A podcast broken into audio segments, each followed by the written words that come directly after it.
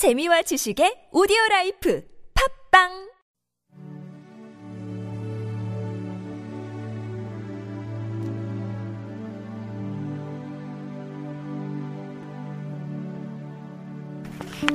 할렐루야 주은총 목사와 함께하는 영성 산책 시간입니다.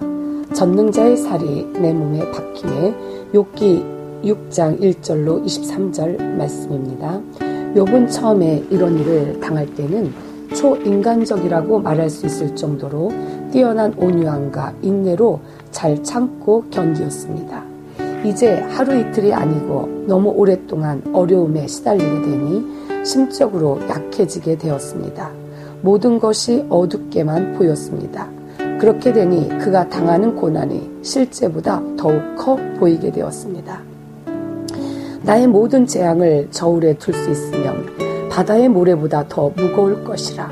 그의 고통이 바다의 모래처럼 헤아릴 수 없을 만큼 많으며 바다의 모래보다 더 무거워서 무게를 달 수 없을 것이라고 했습니다. 사람이 당할 수 있는 고통 중에 욥이 당한 고통보다 더 큰 고통이 있을 수 있을까요? 욥의 외적인 고난도 컸지만 내적인 고난 역시 심각했습니다. 그래서 욥에게는 그가 당하는 고난이 하나님의 사랑의 마음에서가 아니라 하나님의 분노로 인해서 당하는 무자비한 고난으로 여겨졌습니다. 사절을 보세요. 전능자의 살이 내 몸에 박힘에 나의 영이 그 독을 마셨나니 하나님의 두려움이 나를 엄습하여 치는구나. 예수님도 십자가의 고통을 앞에 놓고 이 구속 사업을 위해서 세상에 오셨음에도 불구하고 지금 내 마음이 민망하나이다. 내 마음에 심히 고민하여 죽게 되었습니다. 나의 하나님, 나의 하나님, 어찌하여 나를 버리셨나이까? 라고 말씀하셨습니다. 사람이 어려움을 당할 때 육신의 고통도 견디기 힘들지만 마음의 고통은 더욱 심합니다. 사실 육신의 고통보다 마음의 고통이 더 아픈 고통입니다. 누가 상한 심령을 참을 수 있습니까? 전능자의 살이 내 몸에 박힘에 나의 영이 그 독을 마셨나니 그 어떤 세상의 진통제도 우리의 불타는 듯한 상처를 치유할 수 없습니다. 주님 한 분 이외에는 우리가 당하는 고통을 알아줄 사람은 아무도 없습니다. 욥의 고통이 얼마나 심한지 욥은 이렇게 말합니다.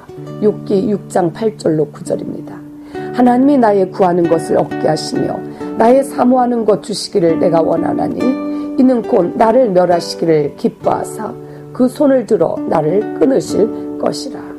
3장에서 욥은 이처럼 비참하게 사는 것보다는 생명이 끝나는 것이 오히려 낫겠다고 생각해서 세상의 난 날을 저주하고 사는 날을 원망했었습니다. 그래서 그의 친구 엘리바스는 욥을 엄히 타일렀습니다. 그러나 욥은 더욱 격렬하게 말하는 것을 보게 됩니다. 요번 마치 이 세상에서 다시는 좋은 날들을 볼 수 없을 것으로 여겼습니다. 지극한 환란의 날이 좋은 날로 변한다는 것은 절대로 불가능한 것으로 생각이 되어졌습니다. 더 이상 소망이 없는 욥은 차라리 죽는 게 낫지 하며 죽기를 강렬하게 원하고 있습니다. 사람은 누구나 아무리 어려운 환경과 처지에 처했다고 해도 거기에 소망이 있을 때는 낙심하거나 포기하지 아니합니다. 그러나 그곳에 소망이 없을 때는 낙심하고 좌절하고 자포자기하고 절망하여 죽기를 원하며 믿지 않는 사람인 경우 심하면 자살까지 하게 됩니다. 전에 엘리야도 그랬습니다. 그는 아합왕과 바알신 선지자 450명과의 갈멜산 위의 대결에서 승리를 거두었습니다. 그러나 왕후 이세벨의 표독스러운 안가품이 무서워 멀리 멀리 도망했습니다. 그처럼 왕 앞에서 담대하게 말했던 엘리야. 바알 선지와 대결하여 승리한 용감한 엘리야였음에도 불구하고 겁이 나서 마음이 약해져서 오래된 나무 밑에서 죽기를 구하여 가로되 여호와여 넉넉하오니 지금 내 생명을 취하소서 죽여주소서라고 하였습니다. 하나님을 온전히 바라보라. 사람은 누구나 약하기 때문에 어려운 일을 당하면 약해지기 쉽고 낙심하기 쉽고 절망하기 쉽습니다. 그러므로 우리가 실망을 대하는 법을 알지 못하면 우리의 삶이 비참하게 되어 버리고 맙니다. 사랑하는 여러분 어려움 중에 있습니까? 사람의 백마디 위로의 말을 기대하기보다는 우리를 위해 십자가를 지신 예수님을 바라보세요. 히브리서 기자는 말합니다. 인내로서 우리 앞에 당한 경주를 경주하며 믿음의 주여 또 온전케 하시는 이인 예수를 바라보자. 저는 그 앞에 있는 즐거움을 위하여 십자가를 참사 부끄러움을 개의치 아니하시더니 하나님 보좌 우편에 앉으셨느니라. 너희가 피곤하여 낙심치 않기 위하여 죄인들의 이같이 자기에게 거역한 일을 참으신 자를 생각하라. 하나님의 섭리는 어떻게 이루어질까요? 그것은 아무도 모릅니다. 가령 사도 바울의 감옥 생활은 너무 비참했습니다. 그러나 바울은 그가 처한 환경이 하나님의 뜻이든 아니든 간에 그의 절망적인 상황을 하나님의 뜻을 향한 전진의 기회로 삼았습니다. 바울은 그의 운명을 저주하고 간수들을 욕하며 비난하며 하나님을 원망할 수도 있었습니다. 그러나 그는 그렇게 하지 않았습니다. 그는 오히려 다른 사람들에게 모든 일을 행한 후에 서기 위함이라고 증거하였습니다. 바울은 절망할 수밖에 없는 가운데서도 하나님께 향하고 오히려 그의 갇힌 것을 하나님께 감사하며 영광을 돌렸습니다.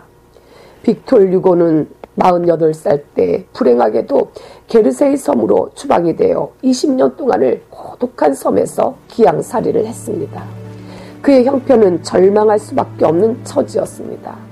그런데 빅톨 유고는 오히려 절망하거나 삶을 포기하지 아니하고 오히려 절망을 소망으로 바꾸어 놓았습니다. 거기서 그는 세계적인 명작 레미제라블 장발장을 서술하였습니다.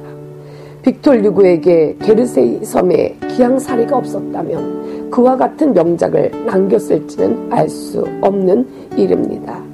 많은 사람이 절망적인 환경을 선용하지 못하고 곧 좌절해 버립니다. 사망의 음침한 골짜기가 아침의 밝은 빛을 비추어 주는 것도 아닙니다. 우리는 세상을 살아가면서 절망적인 상황에 직면하게 됩니다. 더구나 상한 몸과 마음을 가지고 산다는 것은 새로운 고통을 줄 뿐입니다. 그러면 어떻게 해야 할까요? 이런 때 우리는 갈보리 언덕의 십자가를 생각해야 됩니다. 사랑하는 여러분, 절망적인 상황에 빠졌을 때 십자가를 지고 나를 따르라고 말씀하신 주님의 음성에 귀를 기울이셔요.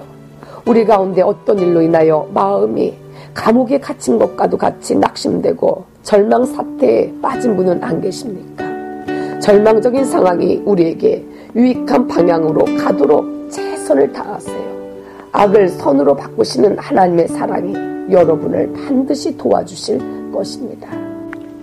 주님은 절망에 빠진 우리에게 오히려 사명과 능력을 주셨습니다. 사랑하는 여러분, 하나님을 믿는 우리에게는 절망이란 없습니다. 하나님을 온전히 의지하세요.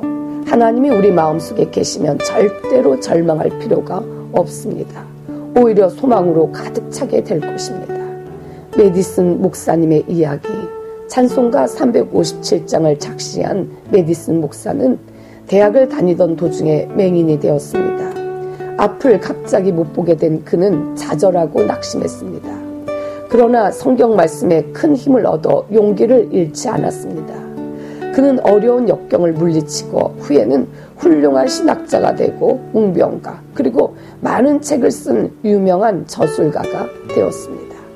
그의 소문이 영국의 여왕에게까지 들어갔습니다. 빅토리아 여왕은 메디슨 목사를 불러 예배를 부탁했습니다. 메디슨 목사는 힘을 다하여 여왕 앞에서 설교를 했습니다. 여왕은 그 설교에 은혜를 받았습니다. 앞을 보지 못하는 목사님이 이토록 설교를 잘하시니 만일 앞을 볼 수 있었다면 얼마나 더 잘하겠습니까? 아닙니다, 여왕님. 내가 눈을 떴더라면 세상 것을 보고 그것을 사랑했기 때문에 지금과 같은 설교를 못했을 것입니다. 그리스도만 보는 자는 반드시 승리할 것입니다. 이상은 주은총 목사와 함께하는 영성 산책 시간이었습니다. 다음 시간까지 주 안에서 승리하세요.